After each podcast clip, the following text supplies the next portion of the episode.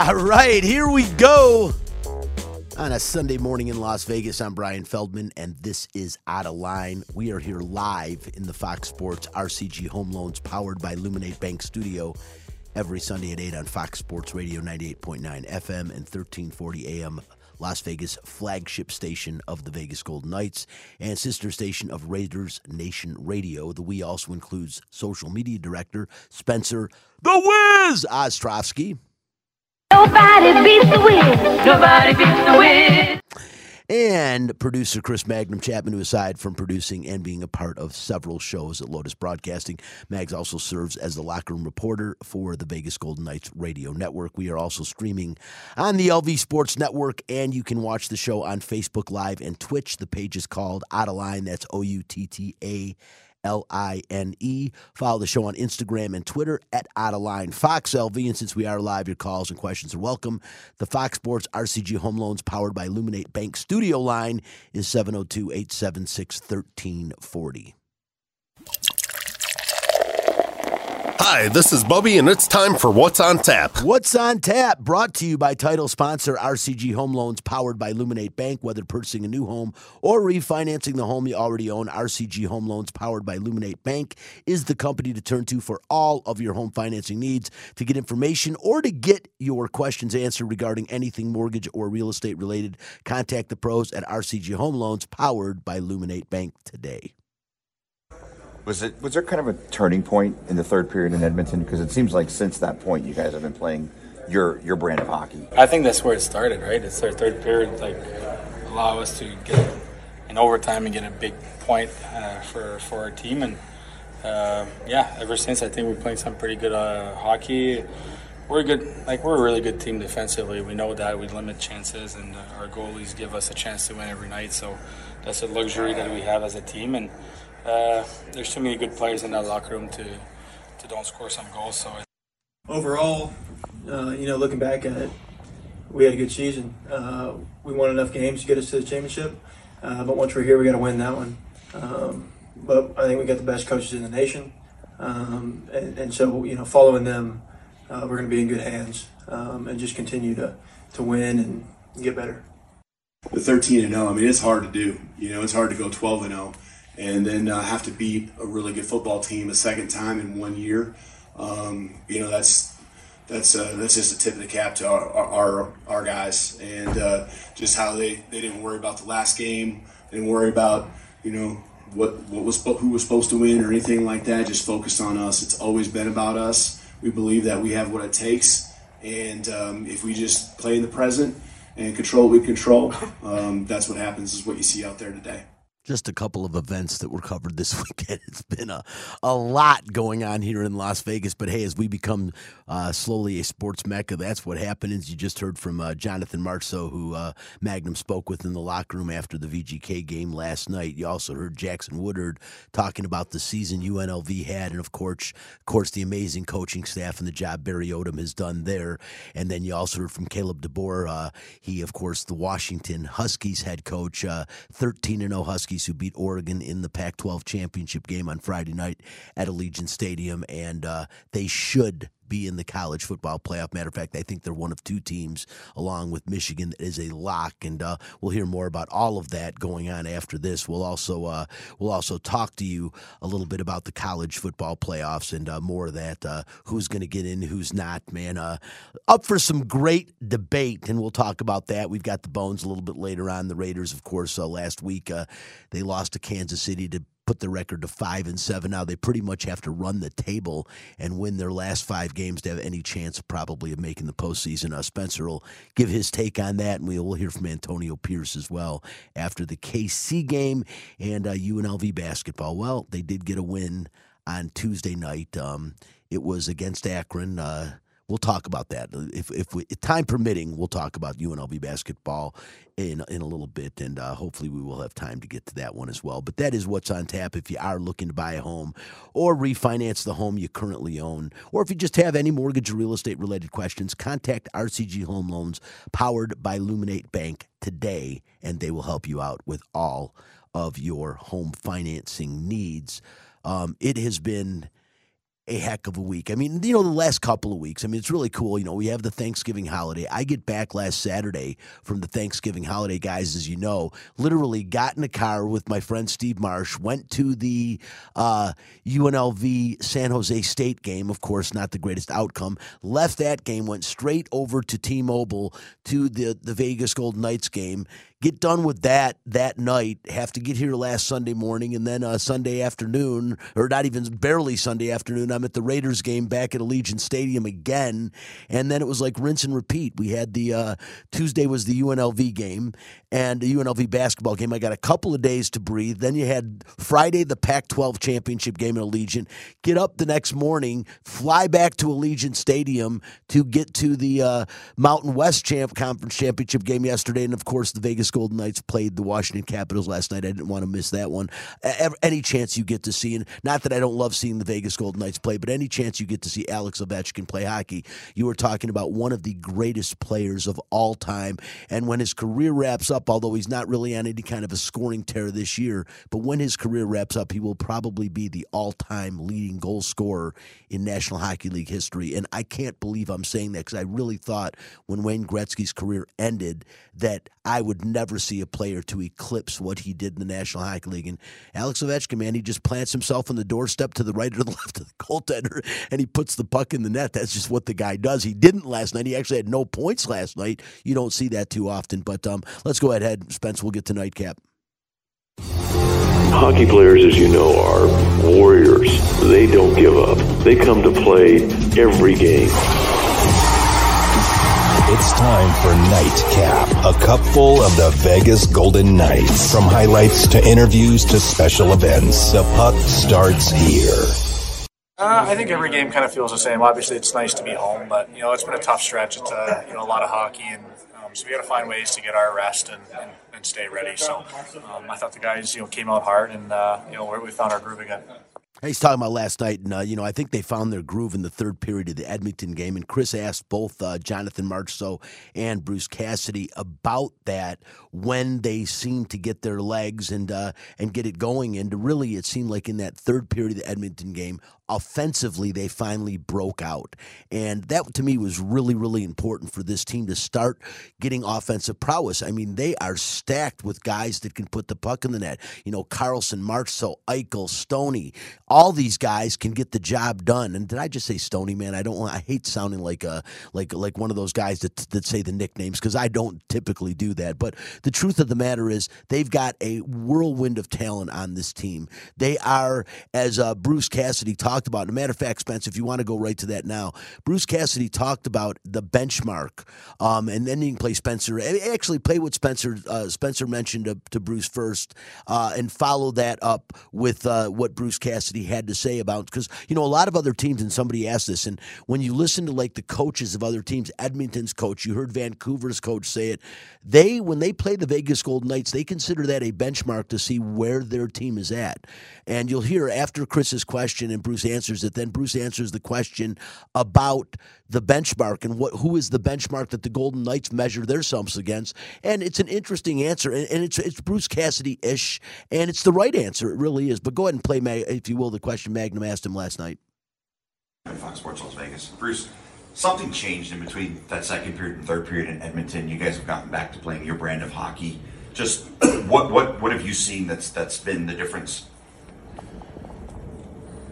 Well, the only thing we talked about that period was about getting back to being the Vegas Golden Knights. So there's a little bit of people start talking about that the last year and, and you know fighting through the hurdles and all that. And I think everybody starts believing it, right? You know, and then, so eventually it's like we got to put the brakes and just get back to being in the moment, and then mentally refresh when we leave the rink. So get back to being who we are. And I think scoring a couple goals there by our, you know, like Coley and Huddy hadn't scored yet, so I think that gave us some life. They're well liked guys, and um, and Vancouver the day off, we, and we kind of reminded the guys about that in Vancouver. So you're starting to see a snowball effect of hey last year's over. We, we got to all the, you know, the perks of that, and we're still getting team's best shot. But we got to get to our game now and find a way to rest when we're away from the rink. But when we're out there, we've got to find our game, even though we're in a tough stretch. And, and I think the guys have bought into that. So that's what's changed. I think we're just to a man, more focused on the task at hand and playing on our toes a little more. Ourselves, it's ourselves, and that's why to go back to Chris's question, that like we're starting to get to let's be who we are. We talked about that at the start of the year. We had a couple games in here we won. I think it was Montreal, right? We weren't happy with the way we played. Guys addressed it. They said, you know, we got to get. Now, can you be that way every night for 82 games? No, but there should be stretches where that's who you are every night. You might not win because you don't get a bounce or a save or a timely goal, whatever, all those things.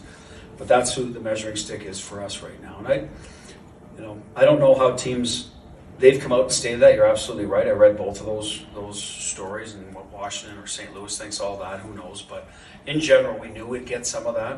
Um, we just have to, you know, be respectful of it. That hey, we're the defending champs, so um, you're going to get that. But I think the key word for us we talk about too is defending. You know, we're defending till someone takes it from us. But this year, everyone feels they're good enough to win too, right? So let's get back to the moment and be that team.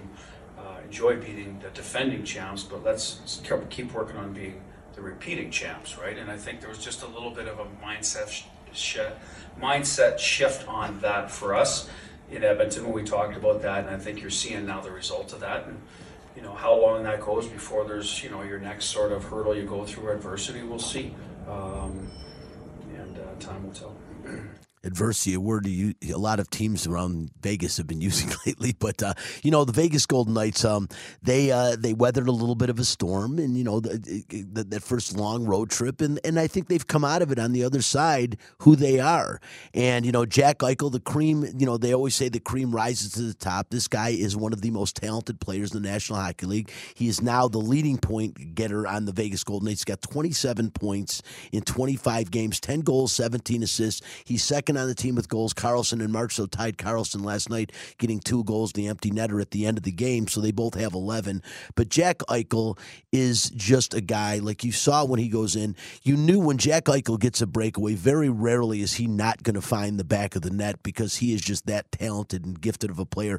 Marchessault, oh, man, a great goal from, I mean, he was uh, basically at the top of the circle almost, maybe in between the circles, but kind of at the top in between the circles when he put that puck in the net. Wrist shot that was just absolutely a rifled wrist shot. Uh, the goalie never saw it. You know, you think, well, God, a goalie should make that save. When I watched the replay last night on ESPN when I got home, you'll see. I don't know that that the goalie. Now, are there goaltenders that would have saved that? Of course, but the bottom line is they would have had to have been a hot goaltender. It was a good. It was a good goal, a good tally, and this team continues to get better. They continue to mesh, and you know, you have Adin Hill go down the other night. Logan Thompson comes in, replaces him, and then you just bring up Patera from from Henderson. They're getting a little thin in Henderson, man. They're going to have to reach down to get some goaltending help eventually. But you know, the whole thing is, is the Golden Knights have depth everywhere, and that's crucial. And Christian, something I kind of mentioned to you uh, before the show, something that not a concern by any means, a luxury, but you know, defensively right now you've got Shea Theodore out. It won't be that much longer. You got Martinez out,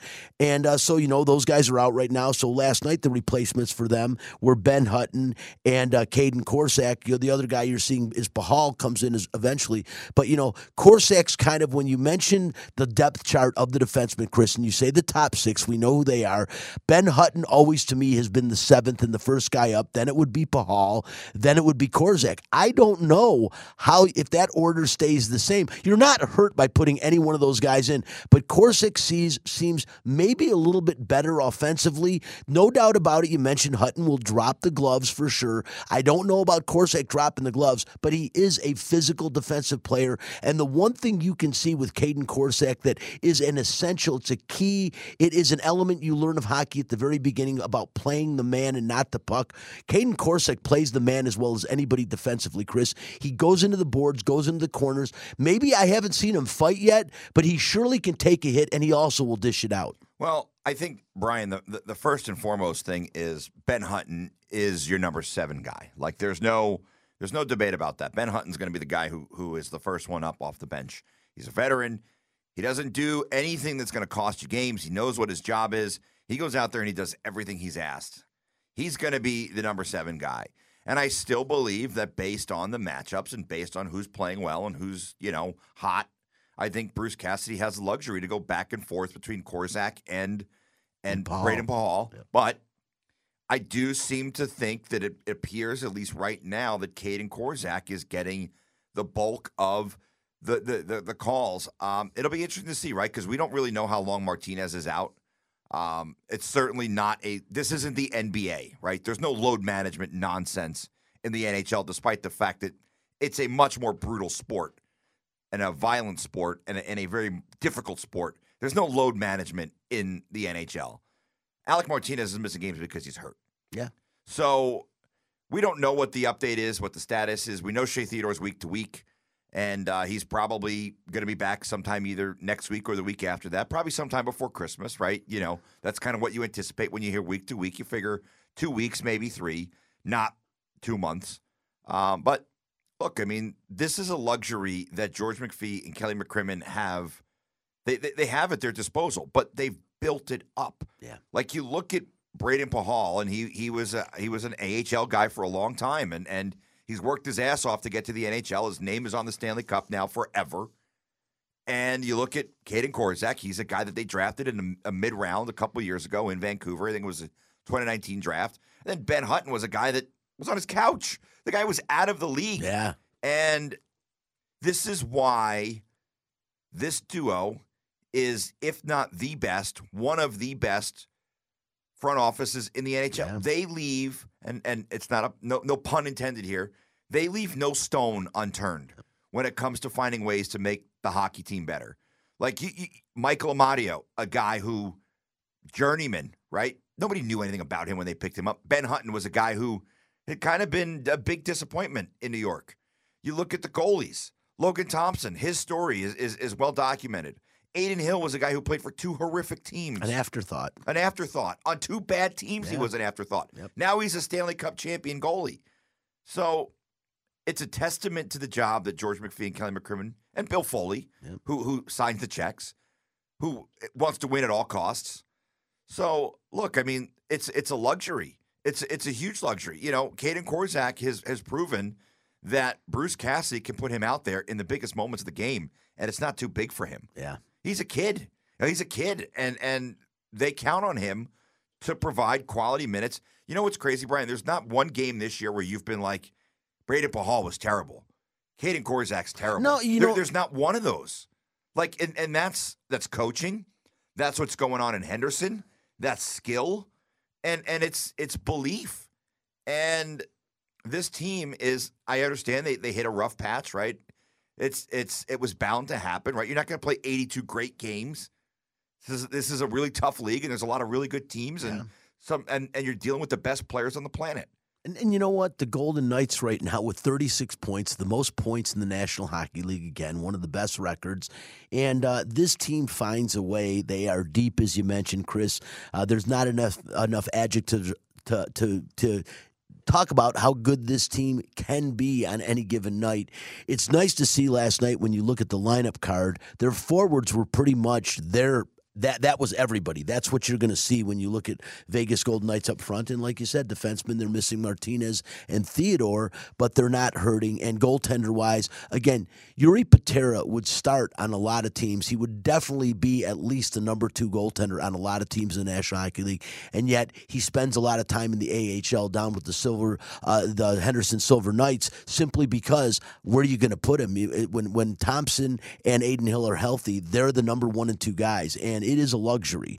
And luxury is a word that's used a lot with the Vegas the Golden Knights. Will they repeat this year? Well, hey, anything can happen, man. But uh, the, odds-on favorite for a reason. The from from as Chris said, from ownership to the front office to now the head coach, and, and they've they have not had a bad bad head coach. The three coaches the Golden Knights have had have all been perfect fits for that time frame that they've been in. And again, I can go on and on about George McPhee and Kelly McCrimmon. You know, George McPhee again, his relationship with Herbie Brooks and part of the Miracle on Ice. I mean, he was one of the creators, the uh, orchestrators of that miracle team that won the Olympics, and you know is talked about to this day. You know, forty years, forty plus plus years later.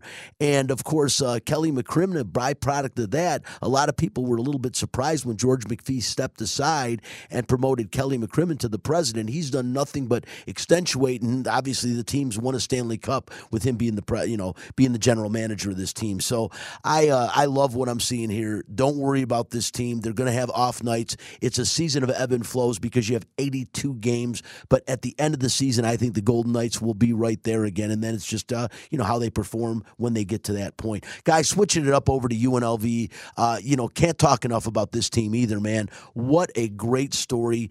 Uh, one of the best stories of 2023, especially here when you talk about Las Vegas sports. Uh, what Barry Odom has done. I mean, is it a miracle? No, but it's pretty spectacular. I mean, he has taken a team that's relatively the same team. Yes, you've got a few new faces. A guy like Jackson Woodard that does make a huge difference. You got a big offensive lineman that also came from Arkansas that makes a big difference. But again, a lot of the the skill players are still intact. Maiava was already here. He was a redshirt freshman. You know, Ricky White had come last year. I, I talked to Ricky White last night. We're going to play that interview in a minute. And the reason he came was because his high school quarterback, Harrison Bailey, was here. Harrison Bailey didn't work out for him, but it sure in hell worked out for Ricky White. First team All Big Ten. Uh, when All American comes out, if he's not, I, I, would even say it's almost a crime if he's an honorable mention All American. The guy should be probably a third team All American, and he is going to have a shot at playing a slot wide receiver position in the National Football League. I think this guy, he has the speed to play the slot position and the skill set to play in the National Football League. I truly believe that. I think his hands, his prowess,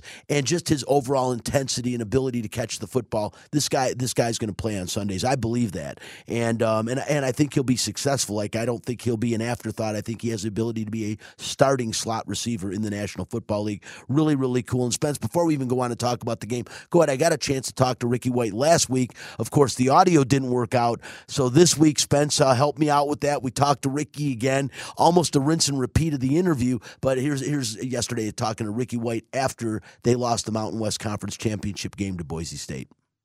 Talking with Ricky White after an unbelievable season for. We haven't seen this Talk about uh, this season and uh, what it meant to you. It meant the most. You know, we had a great staff, a great, you know, great staff, great players around us. So, you know, we, we, I feel like we built the, the chemistry, you know, in the off season just to come out in the season, bring that fuel every game to come out you know, have a nine game, nine game winning season, consistently a ten, you know, with this upcoming game. But you know, we gonna keep working. Just you know, um, just because we, you know, we come up with the championship game, don't mean you know we're gonna hang our head down. We still continue to work. This, season just started. It was like a whirlwind. You guys just winning all these games, and then the last two big games against, uh, you know, first first ball San Jose State, and then this game. How do you pick yourself up after these two games? Because you still got a bowl game to play, and that means a whole lot to this university, to this community, and obviously to you guys. Just, just trusting our work, all the work that we put in, trusting our staff, the team, put in the work at practice, and you know, results are definitely will show. Because, like I said, we, you know, we we came up short this game. I mean, you know, we're gonna hang our heads. All the accolades that UNLV got this year. Conference players and the first team all conference players, uh, Jose Pizano, uh, special teams player. A lot of accolades for UNLV. Ricky, you were probably one of the leaders in these accolades. Talk about your success in this university. And from last year to this year and coming over from Michigan State. You know, first of all, I want to thank God, you know, put me in this position, give me this chance. You know, I want to thank my staff, you know, the players around me. You know, I, I couldn't do any of this work without them. Um, so it's definitely an honor. You know, continue to work to do what we can do, really.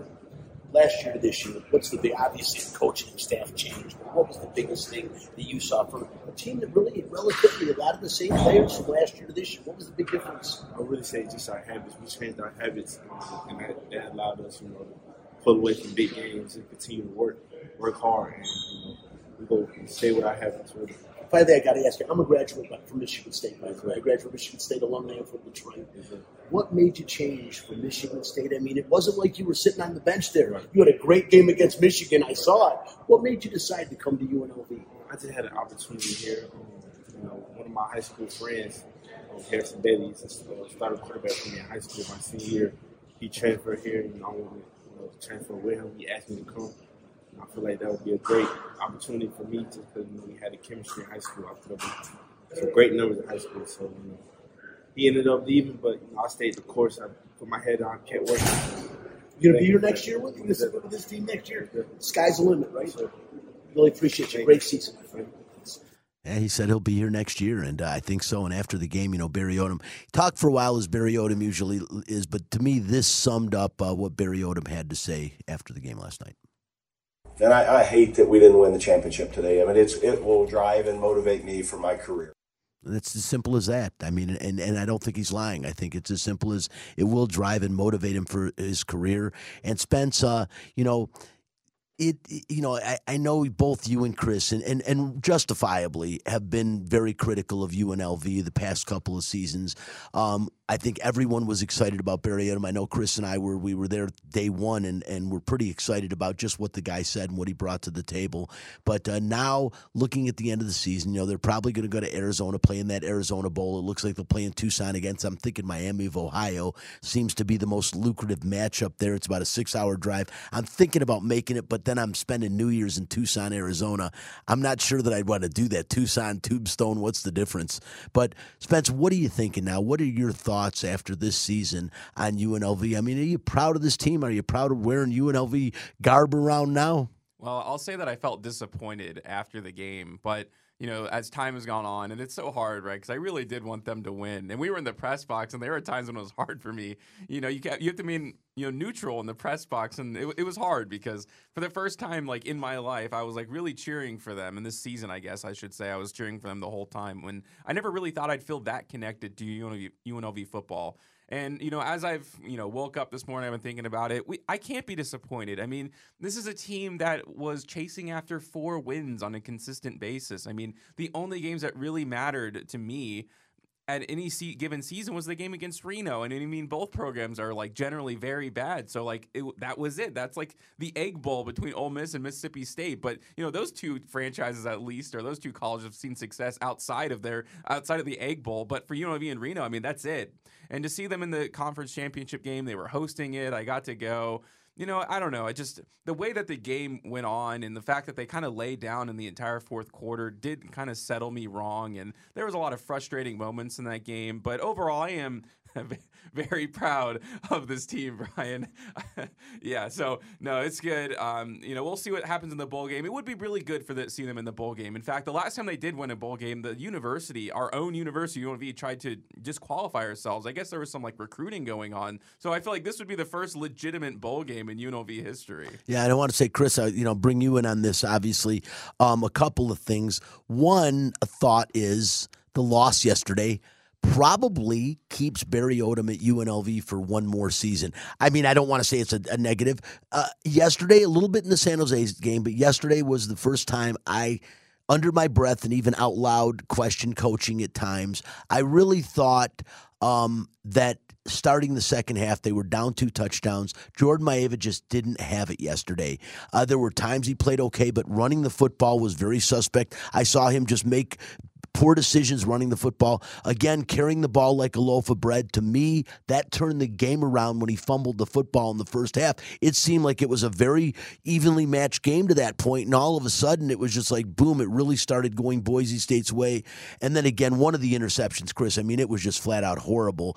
And I don't know why when you've got a guy like Doug Brumfield who's been a starter, you know he's probably using the portal to get out of here. He's got one more season of eligibility, but he's been a starter. You know that guy is chomping at the bit to get into a ball game. And of this magnitude, why not bring him in in the second half and let him uh, see what he can do? I, I, I didn't think he had anything to lose. I know it was only a two touchdown game and you're not out of it completely, but Boise State is a good football team. They've been playing well, especially towards the end of the season. There is a lot of controversy and turmoil at Boise State regarding the coach and what's happened there. So, you know, you really had an opportunity, I think, to try something different. My opinion why he didn't, I don't think it was anything to do with the shaking Jordan Maiava's confidence or stuff like that. I don't think Barry Odom floats down that river. What I think it was, Chris, is I think he knows Brumfield's leaving. They've probably already had that discussion, and he figures, you know what? If Brumfield somehow does bring them back and they win this game, what do I do in the bowl game? And it's probably going to be a New Year's Day bowl game.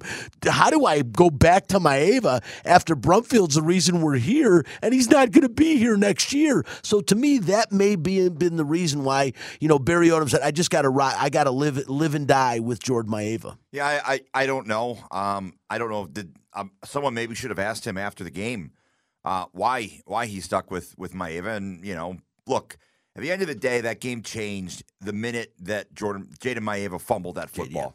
Um, look, we've been we've been critical of the way he carries the ball all year. The option play for UNLV has been, well, let's just say shaky at best when they've run it because it seems like Maiava's not really sure what he's supposed to do. And you know, I, I, I I'm not listen. Coaching has been really good all season for this team. That's a coaching mistake because you need to recognize that Jayden Maiava is not very good running the ball in the option, and yet they went to the well a few too many times. I will say this: Fred Tompkins, the play of the game for UNLV, clearly, but the way Boise State responded after the Fred Tompkins touchdown, Right down the field. it showed you why why they are the team that is the conference champs. Look, I'll say this: that flea flicker pissed me off for the simple reason that there were two penalties on Boise on that play, and neither one of them was called. There was a clear hold on the UNLV DB who's blitzing on that play. The Boise lineman literally reaches out and grabs his jersey and pulls him back. And then there's there's a clear pick. There's, it, it's it's it's obvious as day. Look, at the end of the day, it doesn't matter. UNLV would have lost that game regardless of if they throw those flags or not. But the level of of officiating in this conference, especially when you look at the Air Force game for UNLV and then a couple of missed calls, it seemed like every call went against UNLV yesterday. So at some point, I think it's a situation of you've got to earn the respect of the clowns in black and white, which is ridiculous because a penalty is a penalty, regardless of what jersey you're wearing. But these buffoons, they don't care. You know, it, it's a respect thing. At the end of the day, I'm proud of Barry Odom. I'm proud of UNLV. Look, this was a program that, like Spencer said, they were struggling to win four games. And I know under Tony Sanchez, they certainly improved compared to what they did under Bobby Hackjob. But look, this is a program where it's now been proven you can win. Yep. You can win at UNLV. You don't need three years to come in and build a program anymore. The bar has been set, and this is now the expectation. As long as Barry Odom is here, this is the expectation. You're going to be competing for Mountain West championships. You're going to be competing. The, the, the, the, the most painful aspect to me is had UNLV won last week and had they won yesterday, and I know there's a lot, you know, what is it? If it's in butts. Where candy and nuts every day would be Christmas. Yeah, look, I'm not I'm not going down that road. But Tulane lost yesterday. Toledo lost last week, or they're they they're now out of the top 25. Had UNLV won these last two oh, games, Oh, they'd be in the top twenty-five. they'd be not only would they be in the top 25, they'd be playing in one of the big six yeah, bowl games. Yeah, on New Year's on New Year's Day. No, Chris, I, because now now Liberty is going to be there. Liberty, nobody wants to see Liberty. They don't want to see him, but they're an undefeated team. Yeah. You know, and, and I'm not I, ev- everything you said. I, I echo your sentiments in most cases. I think that um, you know that th- this is a new standard for UNLV, and it's really cool that the standard and the culture was literally shifted in one season by a coach that brought a couple of players with him, and one of those players, Jackson Woodard. You know, the biggest issue yesterday, there's no question, it was defense, and this team just stuck in the mud. Jordan Maiava played bad. We know, as Chris said, this guy puts the ball on the ground or throws a pick every game. There is going to be an inopportune turnover as he matures as a quarterback and time goes on. I hope those things change. But the biggest problem yesterday was the defense, a defense that had showed so much improvement from last year to this year.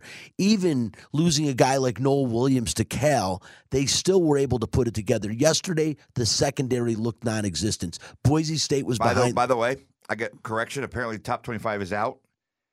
SMU has leapfrogged Liberty. They will now be representing the whatever they call the the non-power five schools in uh, a New Year's Day bowl. Well, So the- on their way to the ACC, by the way. Yeah, that's funny because SMU obviously a much bigger name school and more lucrative as far as those bowl games go. But you know, again, defense was the problem, and also it wasn't just the team Boise State getting behind the secondary. To wrap this segment up, we'll hear what uh, what what Woodard had to say again. But Jackson Woodard after the game talking about the defense, and he took the blame himself. And, and you know what? I, he shouldn't have done that. It was everybody, but he did really get run over a couple times. Something that was kind of uh, not really something we'd seen from Jackson Woodard all season. We got to wrap up. Got to make the tackles. You know, we were there in position. Uh, it starts with me. I, I got to make those tackles. Um, but I mean, I, yeah, I think that was the biggest thing. Make the tackles. We're, we're there. Just make them. And I mean, that's it. You got to make the tackles. I can't tell you, me and Spencer, we were sitting next to each other that game, and how many times we're like, oh my God, can somebody wrap up and make a tackle? What are you throwing shoulders at a 220 pound running back? Throwing a shoulder at him when your defensive back is not going to take him down. I mean, it was it was hard to see. But again, uh, chances are we'll find out later today. But my guess is they're going to play in the Arizona Bowl. They're going to play Miami of Ohio. It's a matchup um, that just makes sense given Las Vegas's proximity to Tucson, Arizona. Uh, it would have been in LA, I believe, had they won the game yesterday. Had they won both games, as Chris said, it would have been in a major bowl game. But I think they would have played in that California Bowl or Los Angeles Bowl, whatever it is, had they won yesterday. But either way, they're getting a bowl game. It should be a favorable matchup for UNLV, and they need to rebound from these last two losses and go and win a bowl game. And it would be big time for UNLV. So again, guys, I'm gonna echo your sentiments. I'm proud as hell of this team. I'm proud as hell of this coach. And if losing yesterday's game keeps Barry Odom at UNLV for one or two more seasons, I think everyone will be able to put a band-aid on that and be okay with it. I hope he's able to rebound and win the uh, you know win the um, the bowl game, and that's going to probably be my guess. And again, the, the Arizona Bowl is scheduled for the 30th of December on New Year's Eve. Who knows if I'm there? We'll be doing the show remotely. We'll be taking Christmas Eve off, by the way. We just realized that yesterday. So, guys, one other you know move, moving forward, you know, obviously another bowl game played here, or I should say another championship game here played the night before, and that was the Pac-12 championship game. Um, interesting. Uh, you, you, heard the coach at, at, at, the top of the show. Interesting in, in a few different ways. Um, Michael Penix, I think, uh, moved himself up the chart. I don't think he's going to win the Heisman, but I think he could very well finish second. And I do think he has an outside dark horse shot at winning it. This kid's going to play in the NFL. He's a left handed quarterback. We saw his arm strength, we thought, saw his accuracy, and we also saw his ability to run the football. This guy's the complete package. He will be, I believe, a top five pick this year in the National Football League. And after the game, uh, uh, this Michael Penix in uh, talking after the game. Man, you know, I'm just super excited to, to be here and to be in this moment. You know, um, obviously, you know, like Coach said, you know, it's sad to see, but you know, for us to be able to, you know, do the things that we did this season, you know, and uh, you know, it's still going on, but to do the things that we've done so far, you know, it, it took a lot of hard work and dedication. Like he said, we played a lot of great teams in this conference, and um, man, we're just super blessed to be a part of it, and uh, just look forward to to what the future holds good kid, talented kid, and a kid that's going to be playing for a national championship and probably going to match up from everything I'm hearing. Washington will actually, with winning that game, they'll drop a spot because they were number three in the country going in. And I don't think they want Michigan playing the SEC team. The D is they want the matchups. They want a good national championship game. So they're going to make Washington play Michigan. And they, they you they're know, playing the Rose Bowl. Well, they'll, they'll, it, it, makes sense. It's and a future, future conference mates. No, future conference mates. And fitting kind of the last year of the Pac 12 as we know it will end up in a Rose Bowl game with Washington I, playing Michigan. I, I, Washington, I, think they've got 18 Pac 12 championships to their credit, second most all time. Michigan always with Ohio State, one of the top teams in the Big Ten. This is a pretty cool matchup in the Rose Bowl.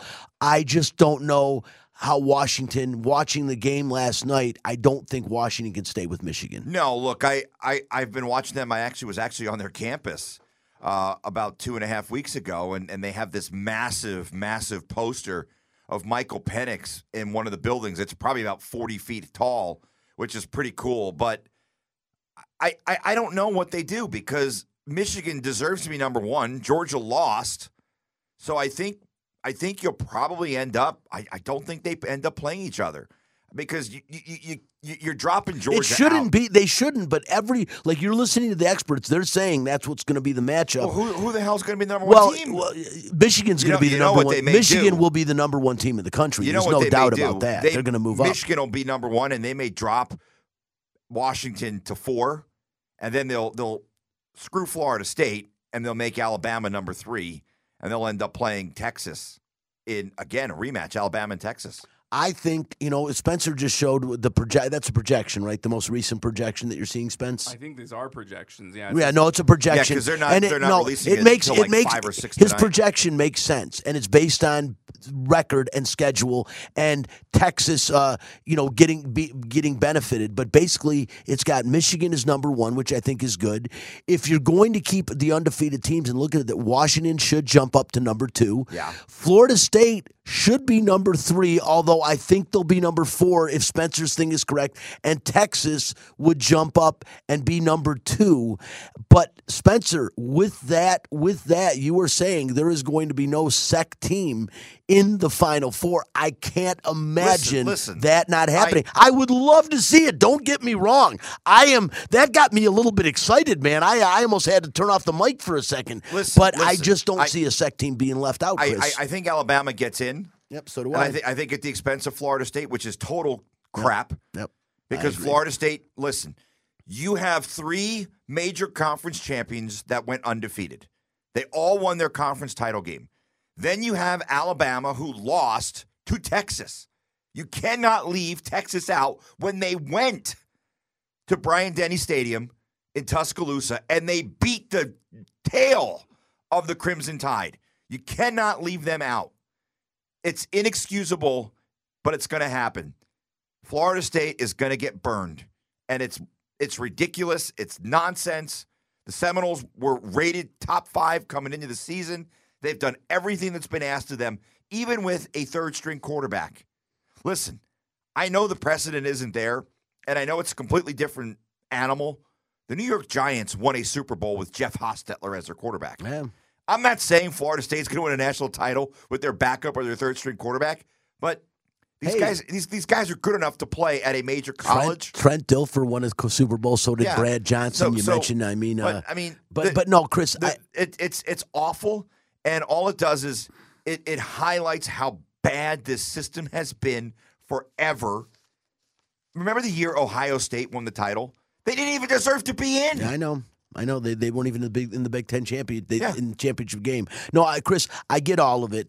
Uh, you know, the thing is, is they're looking for the most lucrative matchups, obviously. And as a fan, I'm not going to say that Florida State doesn't deserve to be in there. They do, but I want to see the best matchups. I don't want to see a lemon bowl game. Now, maybe Florida State would show so much pride at, at all the rhetoric that's been talked about this team without a quarterback that maybe they would stand up. But listen, in their win yesterday in the ACC championship game over Louisville, they won 16 to six. You know what Brock Glenn, their uh, third string quarterback, true freshman. You know what his stats were, Chris?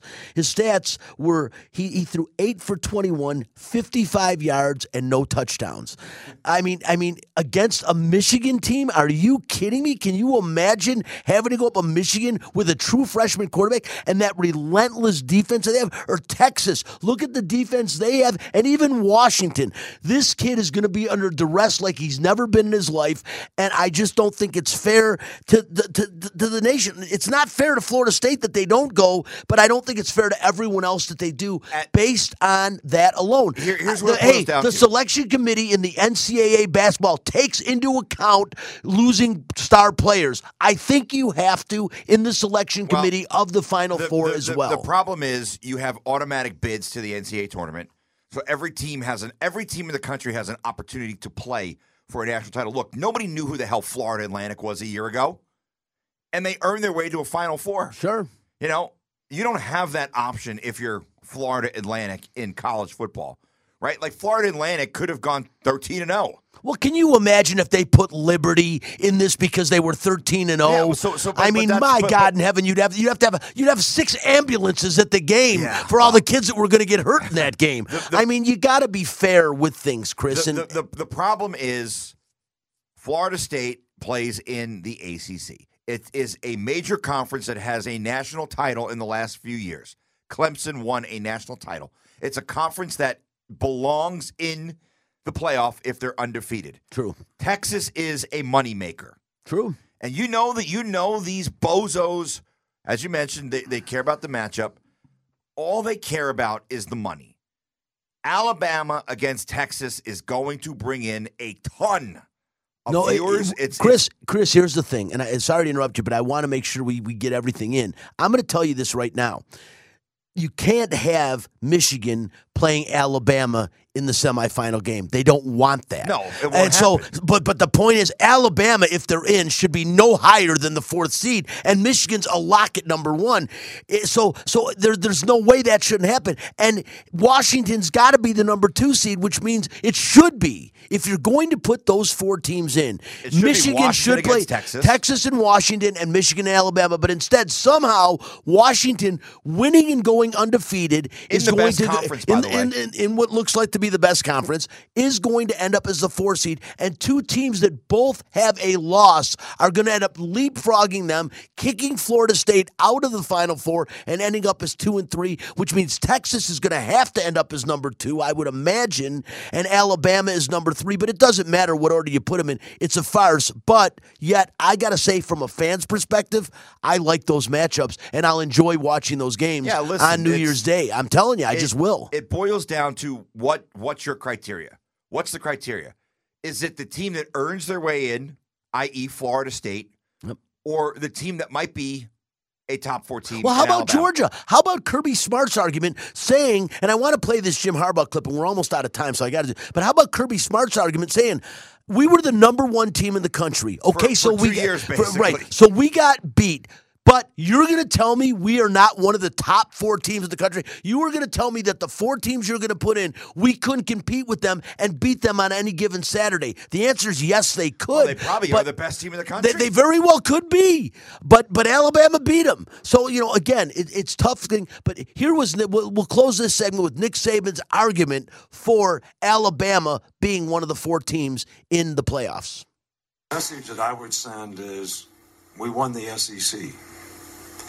You know, we beat the number one team in the country, which everybody thought on the committee was the number one team in the country. If we needed to do something to pass the eye test, that probably contributed to it significantly. And if you really want the four best teams to compete, the four most deserving teams that have progressed throughout the season, I think this team is one of the four best teams and one of the teams that's deserving to be in the playoff. You you know what's funny about that? I'll just say this right now is the pompous.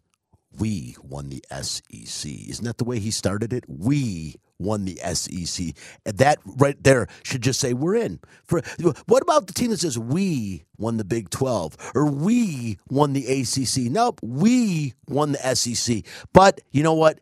The SEC kind of has earned that right a little bit. I mean, other than Clemson and what they did in the early portion, the early, the, the, the beginning of the the playoffs, you know, it, it, it's hard to argue when you say SEC has been maybe the football dominant Yeah, but- but conference in the country. I don't care about the past. I don't care. That should have zero. Well, you got two teams that have one loss that are both really good in Yeah, Alabama but- and, and Georgia. here's the problem Georgia has as good of an argument, I think, as anyone, right? Because as you mentioned, they went undefeated. They lost on a neutral field. And I will say this Georgia lost that game, missed field goal, right? After, well, the kid makes the field goal. And what was there, a false start or something on the on the play? Move the move it back five yards, and the kid misses the field goal. But you know, Georgia's got an argument too. They No, say, they- look, they- they do. We, we won 29 straight games. no, that's what I'm saying. Kirby Smart had a good argument. But but you know what? They lost the biggest game of their season. They did. They should be out. They did. And I'm going to just say it. I'm going to leave it at this. We'll close with this. I'm telling you right now, Michigan number is going to be number one. I think they're going to put Texas as number two. I think Alabama will be three and Washington's going to be four. That's my opinion. They could flip flop Texas and Alabama, but I think that's what you're going to see. Those are going to be your matchups. Michigan will be playing Washington in the Rose Bowl, and that that's that's going to be it. And I think uh, when it's all said and done, we'll talk more. Uh, future shows to talk about who's going to win the national championship. Real quickly, Spence, just hit this. We don't have really any time for the bones, but this was Antonio Pierce after the game last week against what people still see to think is the best team in football, the Kansas City Chiefs. We're squeezing all we can. I mean, obviously, 14 nothing is what you want. That's a great start. Um, but you knew at some point, world champs, Patrick and those guys will start making plays. They did, had a good drive there. Okay, got to keep going offense, and you know, obviously it's a collective group thing, right? It's not just the defense, it's offense, special teams. And I think as the game went on, you know, from four quarters, they became a better team. You know, we had a quarter here and there, and as the game go on, you know, you know, there's a reason why Patrick Mahomes is the best quarterback in football and Kelce's there. But we got to do a better job of stopping those two players, two players. And then we got opportunities on offense that we, we can make some plays, and we didn't make them again. So it comes down to execution, and we got to keep working on that. Going to be interesting. Very, very interesting what goes on with the Raiders. They're on bye this week. Next week, they got two games at home starting next Sunday against the Vikings, and we'll have a lot more to talk about with that next week. Let's move on. We got to get to our pick segment. Not a lot of time to talk about this week, week 13 in the, in, uh, the NFL. A lot of lucrative games, obviously, for me coming up very shortly is the Detroit Lions are at the New Orleans Saints looking to rebound from uh, that horrible game they played on Thanksgiving against the Green Bay Packers. I think they will. Derek Carr going up the Lions. We saw Derek Carr last week cost me. I had a five team parlay ticket, and it was Carr who cost me. I thought, God, they can't go down to Atlanta and beat the beat the lousy Falcons. No, they couldn't. And uh, uh, but th- that brings us to the pick segment. Uh, we went two and two again. The Scooper uh, trying to make a comeback. He wants to get back in this. Being the prognosticator, he did win. He took Indy minus two and a half um, hosting Tampa Bay last week. I thought that was a pretty good bet. I know Tampa Bay is a really bad squad. Uh, and the Colts won it 27-20. So the Scooper, uh, the Scooper got his win. I uh, won again last week. I'm on a roll, two in a row, and now I have tied Magnum, and we are up top at seven and five. I took the Ravens, who I think, uh, man, when they're playing their best football, to me is as good as anybody in the National Football League, especially with the defense that team has. They played uh, last week. They played uh, the at the Los Angeles Chargers, and the Ravens won 20 to 10. And uh, then Magnum, who was leading the pack a couple weeks ago, he took a hit, took the Houston Texans. I didn't think that was a bad bet, but Jacksonville playing better football. Houston was getting a point and a half. They were hosting the Jags. The Jags came in and beat them 24 21. And the Wiz needs to find the winning ways. He's got to quit taking bad teams. I told him this last week. He took Tampa last week, went against head to head with the Scooper, took Tampa in the two and a half points. And of course, as we already said, the Bucks lost 27 20. Hopefully, he won't do that again this week. Uh, Scooper, kick us off. What do you got? Yeah, so Tampa Bay, they covered four games in a row before we faded them last week. We're going to do the same this week. Carolina plus three and a half. This Tampa Bay team, they can't run the ball, and that's really where Carolina's weak. We're going to look for Bryce Young to ride with this Alabama momentum from yesterday, and we're going to take Carolina plus three and a half. All right, he's got Carolina plus three and a half. I'll go last today. I'll let you guys go ahead. Mags, go ahead. Or actually, we're going to let Spencer in here. Spencer, we want to get you right away. You had to be thinking about this because you want to get off the snide. What do you got? Well, I'm going to take the Chargers. If they don't win this game and they don't blow out the Patriots, Brandon Staley won't be allowed back on the team bus. So I'm just going to say he's fighting for his job, and the Chargers are obviously fighting for whatever you know semblance of a season left in this week's matchup. Yeah, the Chargers, uh, you know, probably one of the most disappointing teams in the National Football League this year. I really thought they'd do a lot better. They're five point dogs, or I should say five point favorites against the Patriots. That should be a win for them. I cannot imagine them not being. Poor Bill Belichick, man. Uh, boy, does, does, does, he miss Tom Brady or what, man? Unbelievable, this guy. Uh, what's happened with him? A um, uh, little, little bit, a uh, little bit shocking. But uh, go ahead. What do you got for us, Mags? Yeah, listen, I, I actually actually want to take the Patriots in this game, but I'm not going to. My eyes must be deceiving me because the reigning NFC champs, aka potentially the best team in the NFL, are getting three points at home in a game you know they're going to be up for. It's it's a huge game in Philadelphia. It's an afternoon game. I grew up right outside Philadelphia. Those people are lunatics. They will be riled up. They will be loaded on the adult beverages, the Eagles are going to destroy the San Francisco 49ers today. Give me give me those points.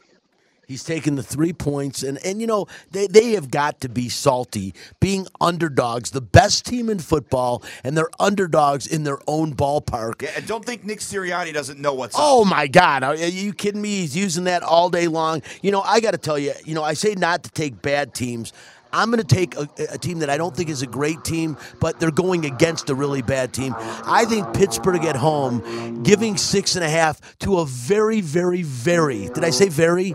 Very bad Arizona Cardinals team. I don't think is enough points. I think small hands Pickett can get the jobs done and uh, lead the lead. Represent uh, the Jersey re- Shore, represent the Jersey Shore. I think they take them down. Matter of fact, I think this is a double-digit win for the Pittsburgh Steelers over the Arizona Cardinals. Pittsburgh's rising up, and uh, they will end up. You know what? What? I mean, who would have thought the AFC Central might be the best division in football right now? Cincinnati at the bottom because they lose Joe Burrow, but Cleveland with that defense, I don't think it matters who plays quarterback. Joe Flacco will be fine there, and uh, my God, the Baltimore Ravens might be the best team in the league, and the Pittsburgh Steelers are saying we're going to make the playoffs too. Maybe three teams from the Central. Can you imagine at the beginning of the season if I said three teams from the Central, the AFC Central, are going to make, or excuse me, AFC North are going to make the postseason, and not one of them, those teams, is going to be the Cincinnati Bengals. Who would have figured on that? Pretty surprising. Listen, we are out of time. This is out of line. Want to thank the Scooper for chiming in as always.